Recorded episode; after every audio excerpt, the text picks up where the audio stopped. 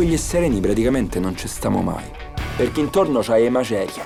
E che cazzo di sciacallo sta bene nelle macerie? Lo scorso 9 giugno è arrivata su Netflix la nuova serie di Zero Calcare. Si intitola Questo mondo non mi renderà cattivo e non è tanto una meta quanto un punto di partenza. Sono Selvaggia Lucarelli e questo è il Sottosopra, un podcast di Cora Media.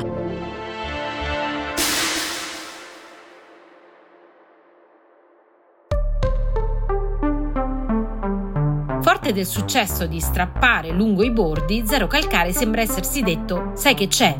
Io ho qualcosa da dire e questa cosa la dico, anche se magari la capiranno solo in cinque.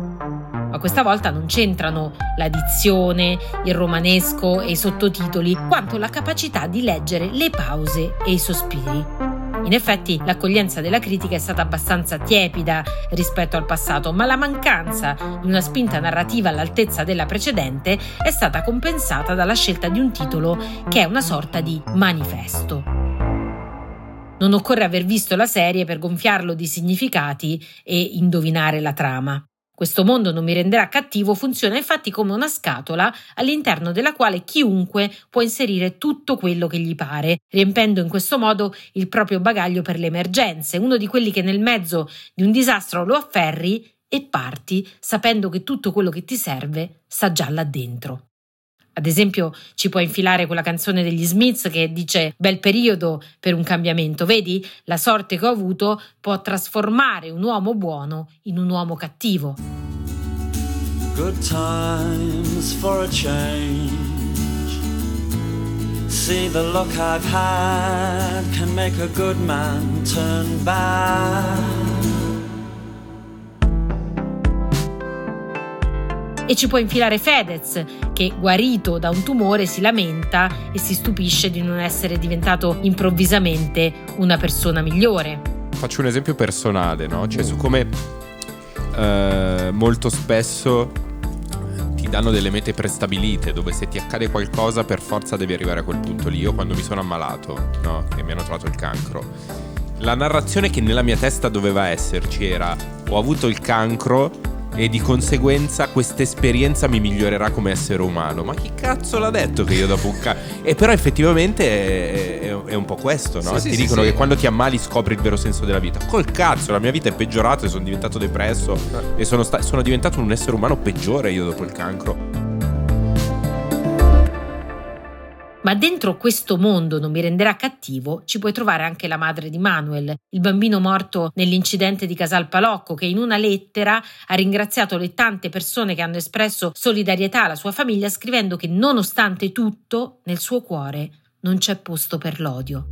Insomma, all'interno di questa scatola c'è spazio per tutti, sia per i buoni sia per i cattivi, perché uno specchio serve sempre per ricordarti che quello che sei non dipende da quello che ti accade intorno, ma da quello che si muove dentro. Perché in definitiva chi siamo non lo decide mai il mondo, semmai il mondo può essere una scusa comoda per continuare ad essere noi stessi eludendo il giudizio degli altri. Come per il greco farmacon, il resto del mondo è assieme veleno e antidoto, droga e rimedio. Dipende per quale scopo lo usi.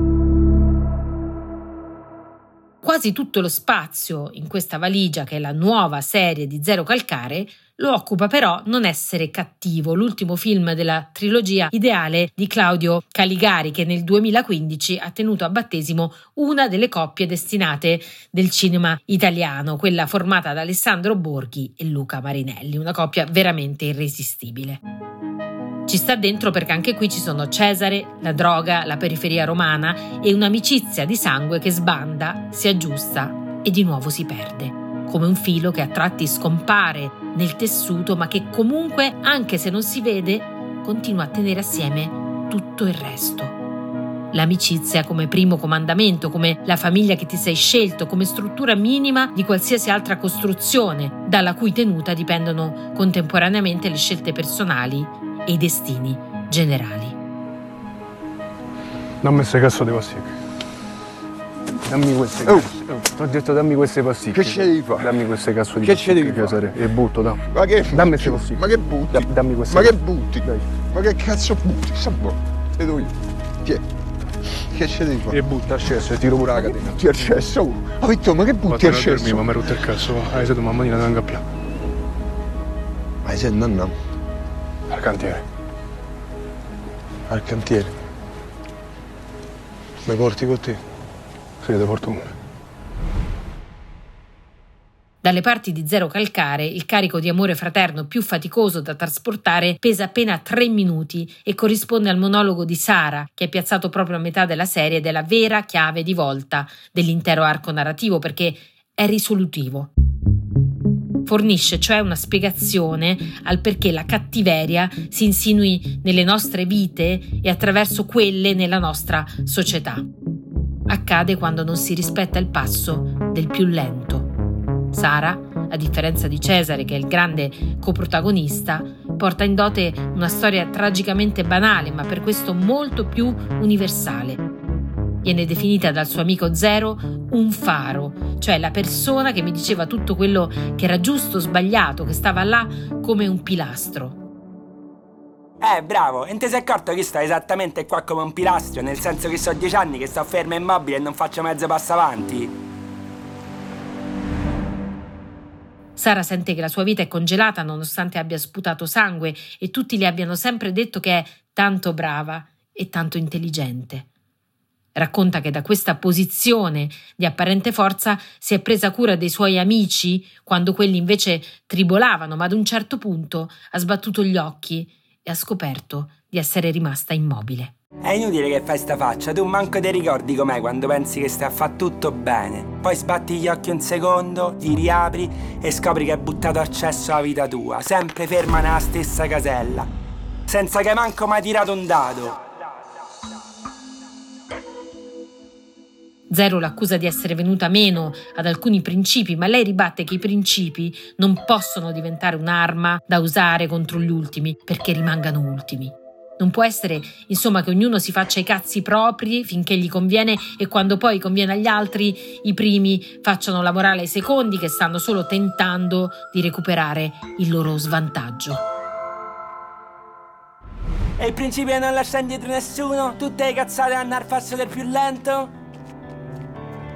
Tu lo sai qual è il passo mio? O vuoi sapere qual è? Eh, qual è? Non c'è sta il passo mio, perché io sto legato a un palo, io sto fermo là da solo a vedere voi che diventate sempre più piccoli e più lontani. E non vi girate manco a guardare. Sono state tante le volte in cui ci siamo commossi di fronte a degli atleti che si sono fermati per aiutare a rialzarsi un proprio avversario che era caduto. Ma a noi sta bene raccontarci che la vita non debba essere una gara solo finché non si tratta di tornare indietro a prendere per mano chi è rimasto indietro. E ci stanno bene i punti fermi solo finché si tratta di rimettersi in piedi, ma ce ne scordiamo quando siamo lanciati verso un traguardo e non abbiamo più bisogno di aggrapparci a qualcosa.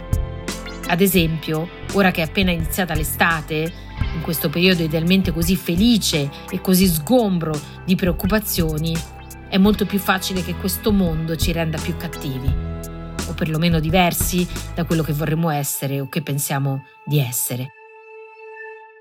Perché le vacanze estive sono un altro moltiplicatore di disuguaglianze. Tanti partono, ma come minimo altrettanti restano fermi e soli. Anche se ridurre questa distanza in un istante è diventato impossibile perché il principio che nessuno deve rimanere indietro è stato tradito troppe volte da chiunque, bisogna almeno che ognuno si volti a guardare quei puntini lontani, lontani, che si è lasciato alle spalle e che non sono macerie. Si sbracciano per poter essere viste. Sono persone.